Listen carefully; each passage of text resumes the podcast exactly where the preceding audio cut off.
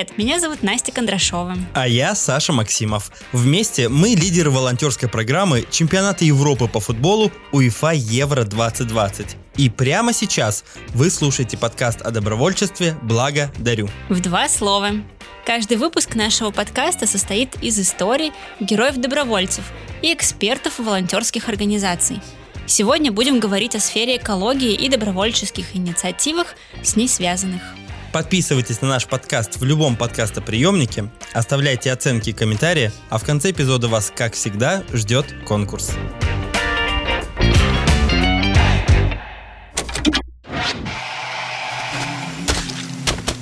Определенно весь мусор собрали. Вроде бы весь. Давай! Интересно, куда приплывет наш мусор? Какая разница? Главное, чтобы подальше от нашего чистого берега. Море большое. Сегодняшний наш выпуск мы решили посвятить проблемам экологии. Настя, мне кажется, что проблема экологии это прям, во-первых, трендовая тема. Она все время обсуждается. Очень. В СМИ она все время обсуждается в, на встречах друзей. А вот ты сегодня э, занимаешься раздельным сбором мусора или не занимаешься? А высадил ли ты сегодня дерево или не высадил? Ну, к сожалению, чаще обсуждается, чем делается на самом-то деле. Но сегодня мы, конечно, поговорим о тех, кто делает все-таки, чем больше говорит. Но давай все-таки поговорим про тебя сначала. Угу. А что делаешь ты для того, чтобы наша планета завтра была здоровой? Во-первых, я не пользуюсь одноразовой посудой. Это пластиковая посуда или пластиковые бутылки. У меня есть моя красивая, очень стильная бутылка. Я с ней Новая. Время... Новая, да. Я с ней все время хожу и набираю туда воду. А у меня экошопер. Я всегда в магазин хожу только с экошопером. В магазине я не беру маленькие полиэтиленовые пакеты. У меня также есть э, эко-мешочки для весовых продуктов. Также я не покупаю продукты, которые уже упакованы в пластиковую упаковку. В общем, ты занимаешься осознанным потреблением. Это вроде так называется. Э, да, да. Кстати, к этому тоже можно отнести количество продуктов, которые я покупаю. Зачастую, например, люди покупают очень-очень много, и они не успевают это съесть до того момента, как продукты испортятся. Я же покупаю скорее чаще, но меньше. А, Еще я разделяю отдельно пластик, стекло, отдельно складываю пакетики и потом где-то их сдаю, потому что все равно они появляются каким-то образом. И еще я стараюсь, кстати, мне очень нравится тема минимализма вообще во всем. И я стараюсь покупать меньше каких-то новых вещей. Какие-то вещи, например, которые мне уже не очень нравятся, я даю просто в магазины, твоя позиция относительно того, что ты сказала, что ты маленький человек и делаешь mm-hmm. какие-то маленькие дела, так, так вот, по моему сугубо личному мнению, маленькие дела складываются в одно большое дело, и это большое дело сохранение нашей планеты. И сегодня я предлагаю главный, главным вопросом нашего выпуска поставить следующее. Могут ли волонтеры спасти эту планету? И сегодня у нас в гостях замечательный человек, э, которого мы знаем уже несколько лет, и который когда-то привил мне интерес к вопросам экологии и э, рассказал мне, как это можно сделать, делая как раз-таки маленькие дела. Сегодня у нас в гостях Татьяна Нагорская, руководитель экологического движения «Раздельный сбор». Татьяна была нашим волонтером в рамках чемпионата мира по футболу и как раз-таки занималась вопросами устойчивого развития чемпионата в нашей стране. Ну а на Евро 2020, который состоится состоится в этом году, мы бы хотели предложить Татьяне один интересный проект, о котором скажем чуть позже. Татьяна, добрый день. Добрый день. Татьяна, привет. Привет. Начнем мы, наверное, традиционно с футбола. Вспомним год 2018. В России прошел, чем, проходит только чемпионат мира по футболу. И, Татьяна, вы волонтер функции устойчивого развития оргкомитета. Не удивились, что в рамках организации такого большого турнира была функция, которая уделяла внимание в том числе и вопросам экологии? Там была следующая история. Э, дело в том, что в начале 2015 года к нам обратился оргкомитет для того, чтобы мы помогли разработать концепцию управления отходами на мероприятиях чемпионата. И, как вы помните, в 2015 году была жеребьевка, и угу. как раз э, была первый раз представлена функция устойчивого развития в плане обращения с отходами. Наши ребята были не настоящие, как бы волонтеры, у них даже не было формы. Мы сделали для всех такие зеленые как бы галстуки и пытались э, правильно разместить э, накопителей урны для вторсырья, работали со всякими участниками, да, то есть теми, кто организовывает сам процесс чемпионата. И вот после этого было принято решение сделать отдельную функцию, выделить этих ребят уже как отдельную такую функцию волонтерскую. Официальных волонтеров. Да, официальных волонтеров. И уже на мероприятиях Кубка Конфедерации и Чемпионата мира прямо целая бригада, огромное количество наших ребят уже занималась именно конкретно отходами на мероприятии. А, как вы думаете, цели, поставленные в, при, в ходе разработки концепции устойчивого развития, были ли достигнуты по итогам чемпионата мира по футболу в нашей стране? Вы знаете, то, что касается отходов именно мероприятия, да, это да, мы даже их перевыполнили. В любом случае мы не ставили какие-то численные значения как показатели, да. А у нас была цель охватить, во-первых, все службы, все функции, просветить всех участников э, работы на стадионе и вне стадионов, и, соответственно, управлять именно отходами, которые потенциально могут образоваться. То есть самое главное, на самом деле, такой успех, я считаю, это то, что на стадион не попали э, потенциальные отходы, которые могли бы попасть. Вот, например, был полностью запрещен там одноразовые э, для болельщиков, например, чай, кофе, э, палочки mm-hmm. какие-то, которые размешивают сахар там и так далее, да. То есть вот такие вещи, они полностью были регламентированы, и все поставщики должны были э, свои какие-то там продукты питания, например, да, или какие-то предметы, которые используются для инфраструктуры, да, они должны были их по определенным правилам, критериям, правилам. Да, критериям угу. соблюдать их, да, и, соответственно, ничего лишнего не должно было попасть. То есть мы тем самым минимизировали, в принципе, количество отходов. А делается ли похожая работа на местных мероприятиях российских, не международных? На самом деле это был не международный как бы такой м, посыл, это именно был посыл оргкомитета Российской Федерации, э, да, и вот здесь мы огромную благодарность просто испытываем до сих пор, потому что это большая смелость. В России на тот момент таких прецедентов не было вообще, в принципе, да, и поэтому вот это э, как бы взять на себя такие ограничительные функции, да, которые позволили в итоге вообще, в принципе, не образовать эти отходы, да, это было очень круто. Другие мероприятия, честно сказать, я не в курсе, чтобы был такой масштаб. Сейчас уже, конечно, больше это развивается, да, и там раздельно собираются отходы и так далее, и так далее. Но именно по ограничениям, да, такого прецедента, на мой взгляд, еще не было. Всем привет!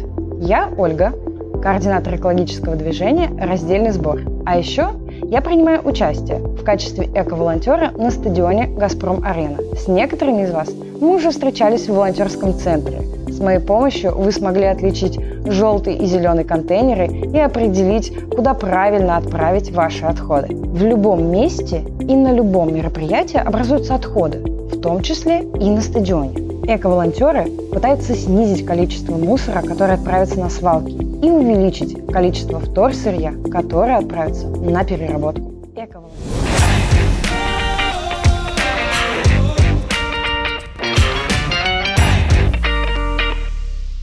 Я правильно понимаю, что вы начали свою работу в далеком 2011 году, вот ваше движение? Да, наш день рождения это 5 ноября 2011 года. Это была первая акция, на которой принимали у населения не только макулатуру, но и пластик. Вот, и поэтому как бы вот раздельный сбор родился в этот момент. Он родился именно в Санкт-Петербурге? Да. И сейчас он э, охватывает э, регионы или э, только в Санкт-Петербурге вы работаете? Нет, у нас есть много представительств в разных других регионах, в том числе, там, например, на Дальнем Востоке, в Сочи, на севере там, и так далее. То есть мы представлены во всей России. Как вы думаете, вот ваше движение, оно реально помогает э, спасти планету? Я думаю, что, конечно, потому что от малых дел да, начинаются большие изменения. И здесь очень важно, что даже если э, сверху принять какие-то изменения, да, все равно э, человек своим, своей психологией должен дорасти до этих изменений. И вот эта именно критическая масса, она накапливается тогда, когда люди э, в целом становятся в среднем более осознанными. То есть постепенно какие-то практики входят в жизнь, и люди привыкают, и уже именно из-за этого происходят действительно настоящие изменения, потому что Конечно, идут какие-то и там законодательные предложения и так далее, и так далее, но все равно это должно быть в комплексе, потому что иначе это не работает. В, к вашей э, деятельности вы привлекаете волонтерские организации и сами формируете, собственно, сами собой волонтерскую организацию. Потому что все ваши члены это волонтеры, которые ну, не получают зарплату, не получают какие-то материальные ну, блага. Да, наша организация волонтерская, мы привлекаем для реализации наших идей, наших задач, мы привлекаем большое количество волонтеров, и это как бы наша такая фишка, да, мы целенаправленно являемся именно конкретной организацией, которая развивает в том числе волонтерство в России. А есть э, понимание какое-то с 2011 года, насколько возросло количество участников этих акций? Участников именно простых жителей да. количество ну, если честно, я не, не обладаю такой прям mm. вот конкретной информацией, но она ну, возможно, визуально или там по ощущениям. У нас в акциях принимает участие каждый год э, в Санкт-Петербурге только лишь больше 100 тысяч mm-hmm. человек.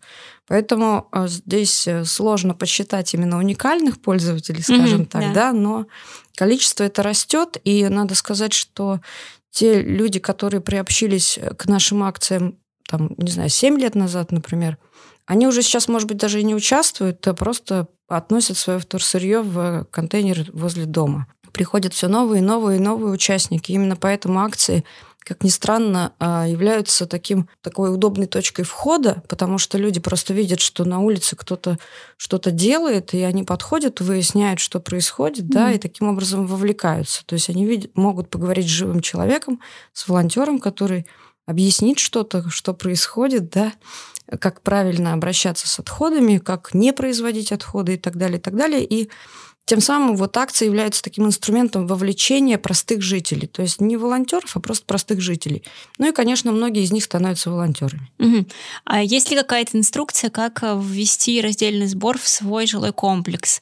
Я вот тут недавно просто всех подняла жильцов нашего дома, возглавила движение раздельного сбора и говорю, ребята, давайте придумаем, поставим баки раздельного сбора мусора, потому что у нас есть только общие баки. И меня, в общем-то, большинство поддержало. Я вот думаю, что мне делать делать дальше? Какие мои следующие шаги? В нашем движении запущена служба поддержки внедрения раздельного накопления, правильно говорить, отходов. Накопление. Угу. И вы можете найти э, телефон горячей линии на наших ресурсах и просто проконсультироваться с оператором. А дальше скажут, какие шаги сделать. Есть инструкции и на сайте, и в группе ВКонтакте, э, какие последовательно действия нужно совершить. Потому что на данном этапе в Санкт-Петербурге нет таких больших препятствий для того, чтобы внедрять раздельное накопление. Более 30 частных компаний обслуживают и устанавливают контейнеры для вторсырья. Мы их все проверяем, патронируем, помогаем им, отвечаем на вопросы и а, э, как бы организовываем взаимодействие с жителями. И, конечно, mm-hmm. без жителей это сложно сделать, в том смысле, что всегда бывает какой-то человек, который взял на себя вот эту инициативу и тем самым убедил управляющую компанию, нашел заготовителя, нашел вот компанию, которая будет обслуживать, и таким образом получается взаимодействие вот это вот сотрудничество, и, и вот для этого как раз и нужны активные жители. А как можно убедить жителей, что это действительно э, вот этот вот мусор, который мы разложили по разным бакам, э, он едет действительно на переработку, а не сгружается в один бак и везется на ну, это вот как раз полигон, история, на полигон. Да, да это да, история да. как раз про мифы. Мы сегодня хотели поговорить угу. про мифы, и первый, самый главный миф, э, который, собственно, разбивает все начинания обычных людей э, в раздельном э, сборе отходов, что зачем я все это разделяю, если это все в один момент поедет в один и тот же место, в один и тот же полигон. Но это вовсе не так. Во всяком случае, вы можете посмотреть на карту recyclemap.ru spb. На этой карте представлены только те контейнеры для вторсырья, которые мы проверили – то есть это э, их обслуживают те компании, которым мы доверяем, и наше слово здесь является очень весомым. В то же самое время нужно понимать, что вот эти компании, которые заготавливают вот это вторсырье, это могут быть пластиковые бутылки или макулатура, или, например, стекло, они работают э, за свой счет. То есть жители им за это обычно не доплачивают. Таким образом, получается, что они установили контейнеры, вывозят это вторсырье. Неужели вы думаете, что они после этого его выбросят? Конечно, нет. Они будут бережно к нему относиться, будут стараться, чтобы люди правильнее сортировали, чтобы у них было меньше издержек. Да? То есть они выстраивают логистику определенным образом для того, чтобы снизить свои затраты. Потому что вообще, в принципе, во всем мире, не только в России, обращение с торсырьем нерентабельно. То есть есть несколько фракций, которые могут быть более-менее выгодными, да, но в целом это такое низкомаржинальное такое вот такое занятие. Поэтому, конечно, это совершенно, ну, как бы это невозможно, чтобы они потом это выбросили, либо делали это для галочки и так далее. То есть это ненормально именно потому, что это вот в Санкт-Петербурге это внедряет частный бизнес, эти компании делают это за свой счет. Может быть, как раз из-за этого вы видите, что накопители для вторсырья не, не очень красивые, например. Да? Почему? Потому что они экономят, да, они делают как могут сейчас, но самое главное, что у нас уже сейчас есть возможность сдавать отходы раздельно, практически в каждом дворе, там, в каждом втором дворе есть какая-либо инфраструктура, где-то больше собирают стекла, где-то больше представлены там пластиковые бутылки, например, да, и так далее, но в целом это развивается. Знаете ли вы, что происходит с вещами после того, как вы их сдали в контейнер-магазин? А я узнала. Оказывается, вместо увлекательного путешествия в Германию вещи из крупнейших торговых центров Москвы, Санкт-Петербурга и Екатеринбурга могут легко оказаться на свалке в ближайшем Подмосковье. Но обо всем по порядку. Как раз история с H&M, она показывает, что необходима прозрачность. И именно вот эта доступность информации для того, чтобы было какое-то доверие у жителей, да, то есть не в черный ящик вы это все кидаете, и дальше неизвестно куда девается, да, а именно для того, чтобы понять весь путь вторсырья, понять, что с ним потом происходит, можно ли доверять э, каким-то проектам. Это очень важный момент, и это очень важная функция, которую как раз выполняют общественные активисты, общественные организации и, и блогеры в том числе, безусловно. То есть вот эти расследования, они позволяют э, тем же самым компаниям выйти на более высокий уровень открытости. Поэтому компания H&M, она неплохая, и она предпринимает большие усилия для того, чтобы огромные массы текстиля пошли на повторное использование в виде секонд-хенда да, или на переработку. И, конечно, здесь э, такой вот э, момент такой, что что-то было не то, да, но вот э, с помощью как раз блогеров, с помощью такого общественного контроля эта ситуация улучшилась, она сейчас более прозрачна, безусловно. И здесь э, огромное спасибо вот именно этим активистам, которые не побоялись, провели свое расследование, опубликовали его, и тем самым эта тема вышла на, на народное как бы обсуждение, и все стали иметь возможность э, понаблюдать и проконтролировать. А я вот сейчас подумала, что понятно, э, что можно сделать из переработанной ткани, переработанной одежды, а что можно сделать из переработанного пластика. Ну, из переработанного пластика можно сделать пластик. Э, дело в том, что полимеры, они отличаются тем, что они так называемые термопласты, которые мы используем в быту. Их можно расплавить и потом опять из них что-то сделать. Сложность заключается в том, что полимеров очень много разных видов. И для того, чтобы что-то сделать хорошее, качественное, нужно, чтобы эти полимеры были рассортированы по видам. Это очень сложно, и вообще, в принципе, поэтому э, мы пропагандируем снижение количества номенклатур полимеров и количество вообще, в принципе, видов упаковки, например. Да? Нужно еще понимать, что для пищевого грейда, так называемого, для пищевой продукции вторичное сырье обычно не используется. То есть это за, за исключением пластиковых бутылок из ПЭТ, полиэтилентерефталата, да, есть определенная технология очистки, но в остальном эти полимеры используются уже для каких-то других изделий. Например, из них можно делать водопроводные трубы, да, или, например, тазы, ведра, какие-то штуки там для какого-то какого-то хозяйства и так далее, и так далее. В любом случае, полимеры можно и нужно использовать несколько раз. Качество их каждый раз ухудшается чуть-чуть, да, но в то же самое время это лучший способ э, что-то с ними сделать, потому что иначе э, они ну, как бы пропадут и будут загрязнять окружающую среду. Сегодня мы пригласили не только вас, Татьяна, как эксперта, но и спросим у волонтеров будущего чемпионата Европы по футболу а, Евро-2020 в нашей стране а, пару советов о том, как же они а, делают нашу планету здоровой и лучшей каждый день. И сегодня у нас в гостях Мирия Анашкина, которая расскажет о своем отношении к пластику. Мирия, привет. Мы сейчас затронули тему пластика. Расскажи мне, пожалуйста, как ты относишься к пластику и какие твои главные принципы в отношении этого вредного материала? Угу.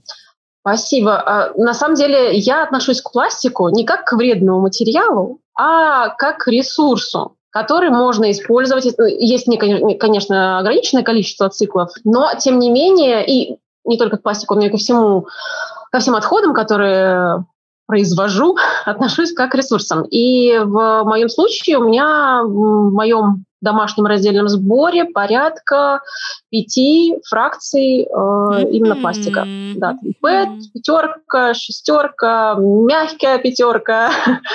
В общем, я даже не уверена, что у меня их пять. Скорее всего, больше. Я не считала уже, если честно. Знаешь, Мир, сегодня Саша рассказал, что он наконец завел а, пакетик для пластиковых бутылок. Мне кажется, это все ты. Вы это сделали просто.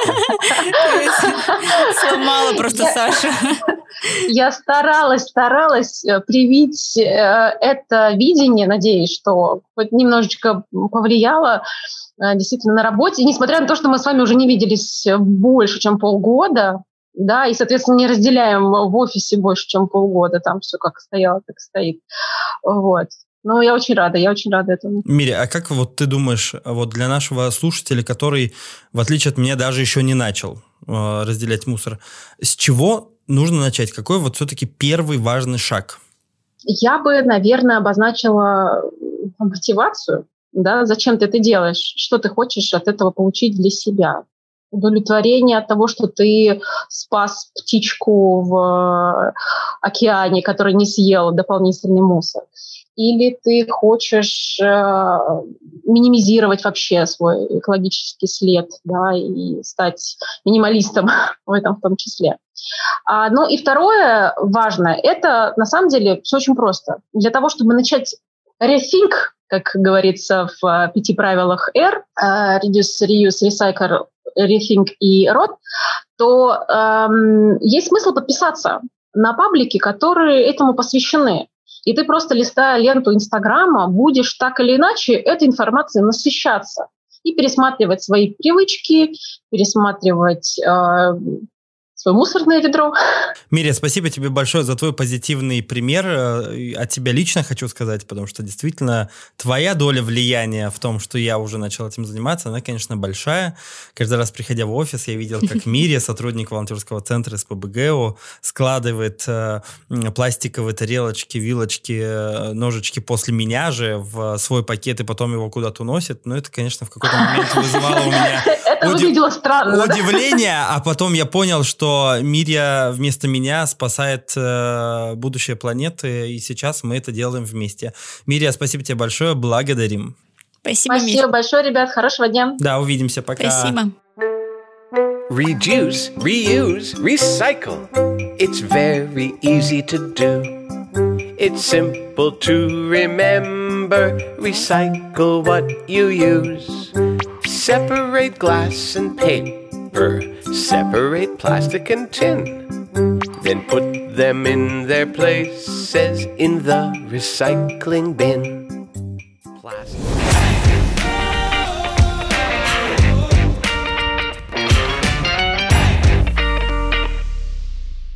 Вот сегодня в нашей э, студии находится четыре человека. Вы, Татьяна, наш эксперт и гость, Анастасия, моя соведущая, я ведущий, и Анна, наш редактор. Вот из э, четырех людей, которые находятся здесь, я самый неприспособленный человек к раздельному сбору отходов. Это правда. Я объясню почему. Вот Настя может подтвердить. Мы с 2017 года занимались чемпионатом мира по футболу, и э, концепции устойчивого развития мы уделяли особое внимание, и в нашем волонтерском центре на стадионе были баки для раздельного сбора мусора, у нас был пандомат, который собирал бутылки. Это все было весело и интересно, но э, мои привычки жизненные, они не изменились, к сожалению, за 2018 год. Но 2020 год, конечно, принес изменения в мою э, жизнь. У меня дома, я вот рассказал девочкам, уже появился, к сожалению, пластиковый пакет, но в котором лежат уже пластиковые бутылки. Я их ополаскиваю после молока, и вот завтра должен куда-то понести.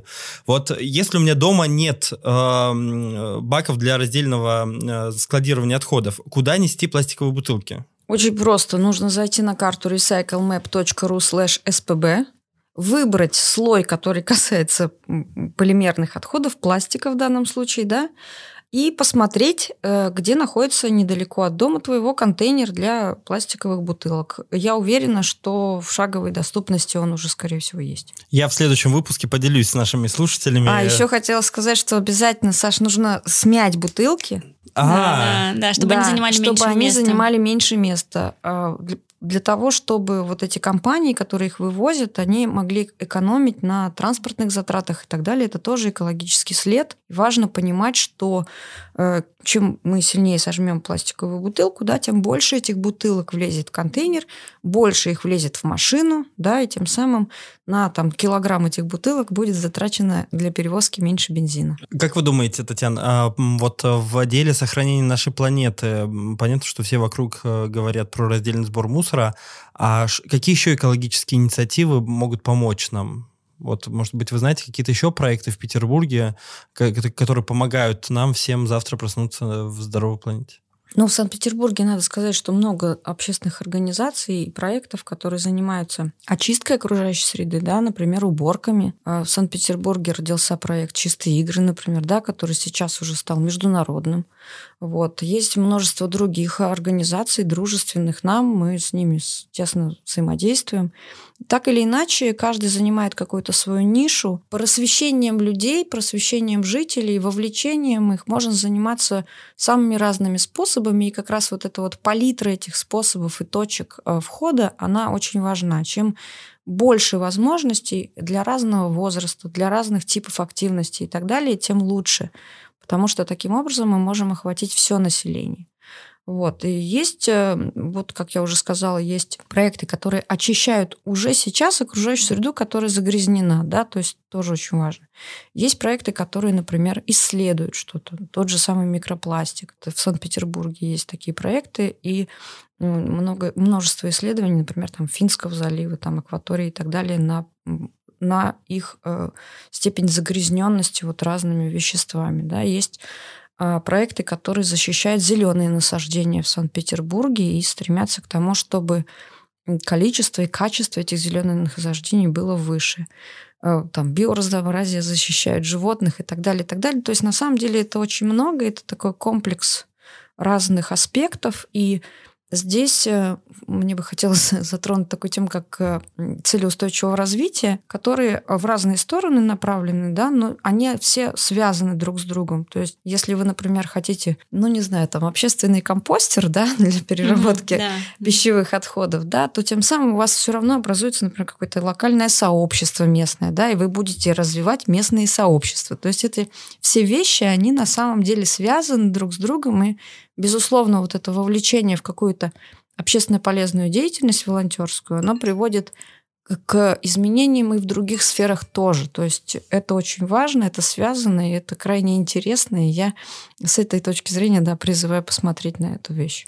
Ну, э, на тему экологии мы сейчас спросим э, совета у нашего второго гостя, героя, волонтера Евро-2020 Марии Теодорович. Э, Маша, я знаю, что ты тоже являешься экоактивистом, и причем ты ну, не входишь в какое-то конкретное движение, ты просто по жизни соблюдаешь какие-то правила, которые помогают э, уменьшать твой экологический след э, и влияние на нашу планету. Можешь немного рассказать о том, чем занимаешься ты? Да, и вообще, почему и как ты к этому пришла? А, Ребята, слушайте, на самом деле безумно приятно вас слышать, и что вы поднимаете такую важную тему, а, куда меня втянуло абсолютно случайно. Я помню, как на Кубке Конфедерации и на чемпионате мира по футболу я видела ребят-волонтеров, которые активно учили нас э, сортировать отходы по фракциям, рассказывали в перерывах, а, как они это все сортируют, куда это все отправляется, как это перерабатывается. И мне казалось, что ну, нужно быть э,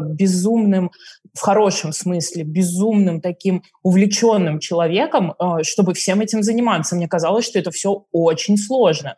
То есть хочется быть и сопричастным, но кажется, что для этого, наверное, нужно поставить всю жизнь на паузу и вот э, вникнуть очень глубоко в процессы. Но потом э, инфопространство вокруг меня начало мне показывать, что по факту э, неважно, кто ты и чем ты занимаешься, быть э, полезным или, по крайней мере, безобидным для природы не так уж и сложно. Можно начать с маленьких шагов, можно выделить для себя хотя бы там одну-две фракции, которые ты будешь собирать и сдавать переработку. Можно посмотреть по карте, какие пункты сбора есть рядом с твоим домом, чтобы не как герой тащить на себе просто весь, все отходы планеты куда-то далеко-далеко, а действительно зайти в соседний двор и просто оставить там пластиковые бутылки, и, не знаю, коробки из доставки. Да, Маш, а вот помимо раздельного сбора, каких-то еще принципов придерживаешься э, экологических? И что насчет косметики? Вот мы сейчас говорили с Таней Нагорской, она рассказывала, что в косметику сейчас очень э, часто добавляют микропластик, и он прям совсем плох для экологии, и в странах Европы его уже запрещают вообще добавление и использование в косметике. Я знаю, что ты тоже сторонник э, экологически чистой косметики. Ну, нас, насколько вообще это возможно? Насколько да. это возможно, да-да-да. Расскажешь немножко про косметику? Да, неожиданная тема, потому что, честно говоря, с э, этим аспектом я не разобралась до конца. Есть очень много гринвошинга. Ну, то есть, когда да. компании позиционируют себя как э, эко-френдли, очень экологичные, а по факту это не так.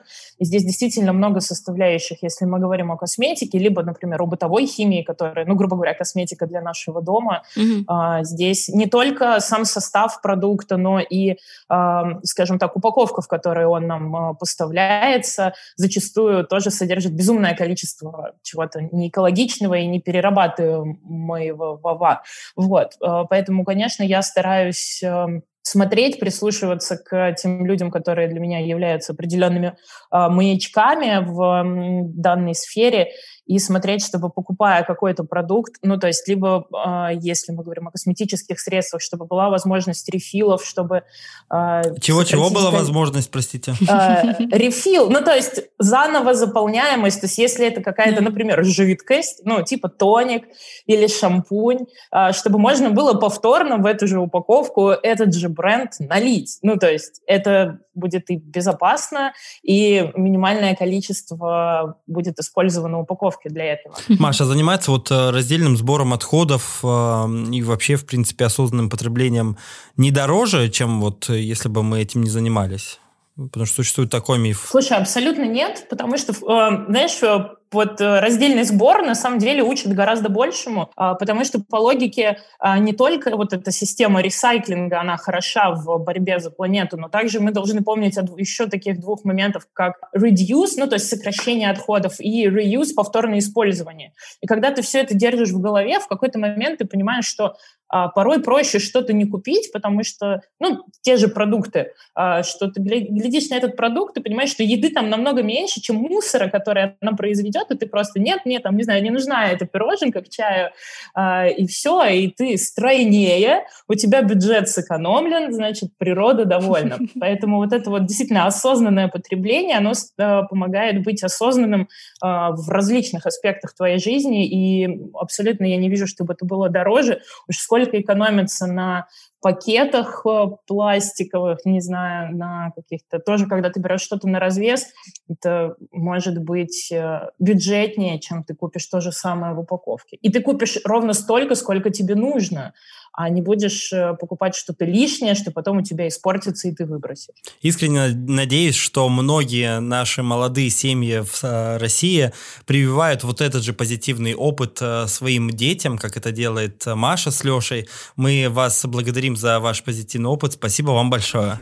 В мире есть одна организация, представляющая народу 193 стран, деятельность которой полностью посвящена тому, чтобы мы жили в мире и работали сообща. Ты, наверное, о ней знаешь. Это Организация Объединенных Наций. Она только что провозгласила общемировые цели устойчивого развития. Это 17 целей, которые призваны защитить нашу планету от изменения климата и сделать мир более безопасным, честным и справедливым для всех. Нам необходимо достичь эти цели к 2030 году.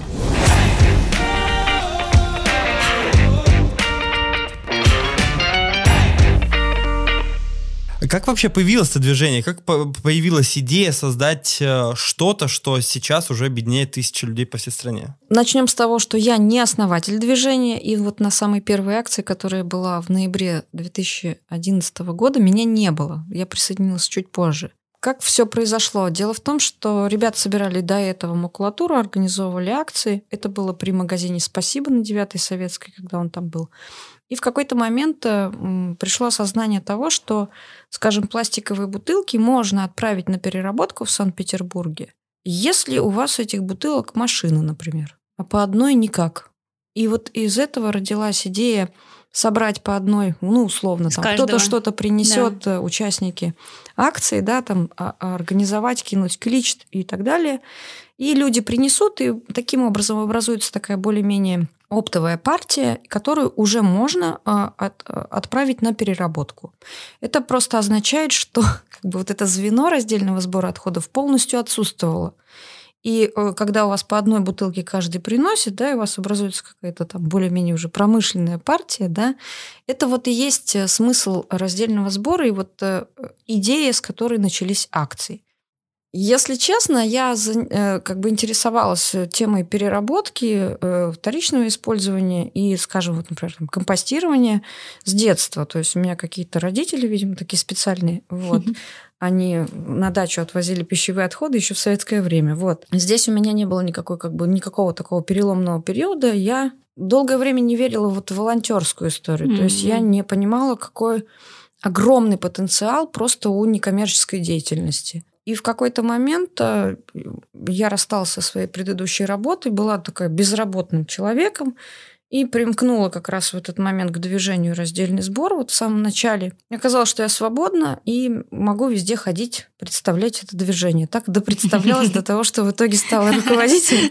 Вот. И когда мы создали общественную организацию уже ну, юридически оформили э, некоммерческую организацию в 2015 году. Вот я стала ее как раз руководителем, председателем правления. Но э, в какой-то момент я думала, что я буду делать какой-то свой пункт приема вторсырья, еще что-то. Как раз мне очень помогло, что я подсчитала всю экономику поняла, что здесь нет прибыли абсолютно, и что проблема где-то в каких-то системных вещах. И надо работать по-другому совершенно, надо работать с нормативной базой, с законодательством, с убеждением, там, вовлечением и так далее. И тут я поняла, что на самом деле у некоммерческих проектов, у некоммерческих организаций есть гигантский потенциал. Потому что именно некоммерческая организация, они могут прийти к чиновникам, например, да, и чиновники не будут думать, что у них есть какой-то коммерческий интерес, то есть какое-то свое, своя выгода какая-то. И вот тем самым это открывает очень многие двери и позволяет разговаривать со всеми на понятном им языке. И таким образом мы, в принципе, являемся такими связующим звеном между бизнесом, да, чиновниками, населением, средствами массовой информации и так далее. Мы там переводчики такие, да, потому что все на разных языках говорят, да, мы сводим, вот, чтобы эти интересы удовлетворить и те, и другие и так далее, чтобы все развивалось. То есть вот такая история. Я вот как раз поверила в это дело, и, ну, уже тогда плотно примкнул к движению. В этом году вашему движению исполняется 10 лет, и мы бы хотели бы как-то вас поддержать. Вот расскажите, в чем можно оказать поддержку, что сейчас необходимо движению? Ну, как бы нашему движению любая поддержка подойдет. Э, во-первых, можно просто про нас рассказывать, это уже очень хорошо. А можно говорить, что примкнуть можно не, в, не обязательно в качестве волонтера, который там на акции принимает вторсырье, да, или что-то такое делает. Есть огромное количество работы, которое требуется э, не выходя из дома, например, да, там это волонтерство про боно, например, или какие-то оформления постов в социальных сетях, что-то писать, что-то искать, какую-то информацию, там, делать презентации, там, видеоролики, что угодно. Какие-то мелкие, совершенно небольшие могут быть э, действия, но они принесут пользу общему делу, и вообще, в принципе, у нас огромное количество сейчас волонтеров, в том числе они могут быть удаленные, да, и сейчас тем более как это, развитие удаленной работы, вот, в том числе и у нас, конечно, тоже. А, поэтому, да, вовлекайте людей. А, мы стараемся работать системно, мы своих волонтеров стараемся прокачивать, то есть чтобы они знали ответы на основные вопросы, могли объяснить, почему так, а не иначе другим людям, и это очень такой вот важный момент. Мы стараемся, чтобы такой уровень средний наших волонтеров, минимальный, был высоким очень. То есть считается, что мы в этом смысле так хорошо достаточно работаем с волонтерами. Вот. Вы можете подписать петицию за отказ от мусоросжигания да, на сайте российские а, общественные инициативы. Мы хотим набрать 100 тысяч голосов для того, чтобы Наша инициатива была рассмотрена на федеральном уровне. Наша петиция номер 63007. Можно рассказывать просто о том, что на самом деле означает там та же самая циклическая экономика, да, как э, мусоросжигание, например, препятствует развитию циклической экономики, да, потому что ресурсы, э, они как это сказать, улетают в трубу. Mm-hmm. Вот. Э, не, и не так далее, так далее. никак. Да, то есть всякие такие штуки. Можно внедрять, опять же, раздельный сбор отходов, можно помогать, можно ездить на экскурсии с нами, например, на перерабатывающие предприятия, тем самым а, самим убедиться в том, что это перерабатывается, и рассказать потом, например, об этом другим. Да, то есть там можно, например, фотографировать или еще что-то, там распространять какую-то информацию в социальных сетях и так далее. Это очень важно, и это повышает доверие и вовлекает все новых и новых людей. Я с вами абсолютно соглашусь, что главная сила – это знание, и, пользуясь сегодняшней ситуацией, мы бы хотели бы вам предложить э, одну интересную историю. В рамках подготовки волонтеров к чемпионату Европы по футболу Евро-2020 в этом году мы бы хотели бы вас пригласить провести тренинг для наших волонтеров по устойчивому развитию и в очередной раз рассказать о том, почему так важно и правильно относиться к осознанному потреблению с той долей ответственности, с которой это делаете вы. Я благодарю вас за приглашение. С удовольствием приму участие в прокачке волонтеров. э, Тем более, что когда у нас был чемпионат, да, мы, по-моему, полторы тысячи человек охватили нашими Да-да-да. мини-лекциями, да, отвечали на вопросы, рассказывали, как правильно обращаться с отходами. Да, это наша тема, очень классно. И э, помимо всего прочего, мы сегодня ставили с Настей вопрос, могут ли волонтеры спасти планету. Вот как вы думаете, могут ли волонтеры спасти планету? Я думаю, что э, волонтеры как бы сами по себе, наверное, спасти планету не могут. Но надо понимать, что если каждый человек станет волонтером, то планету спасут именно волонтеры. В общем, не только волонтеры могут спасти эту планету. Без волонтеров, наверное, трудно будет спасти планету, в том смысле, что это большая очень работа, она, она э, как это, бескорыстная, и она поэтому очень эффективная. Э, Поэтому, да, не только в России, это вообще во всем мире волонтерство это очень круто и двигает большие вещи.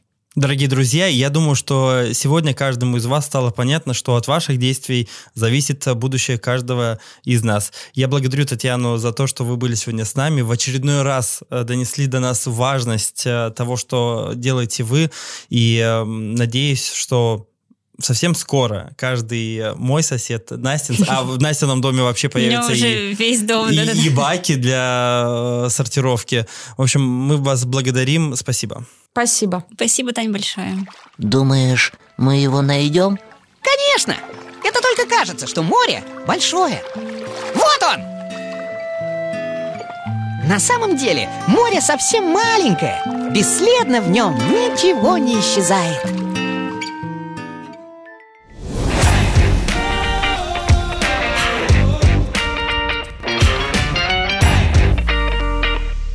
И как обычно, конкурс.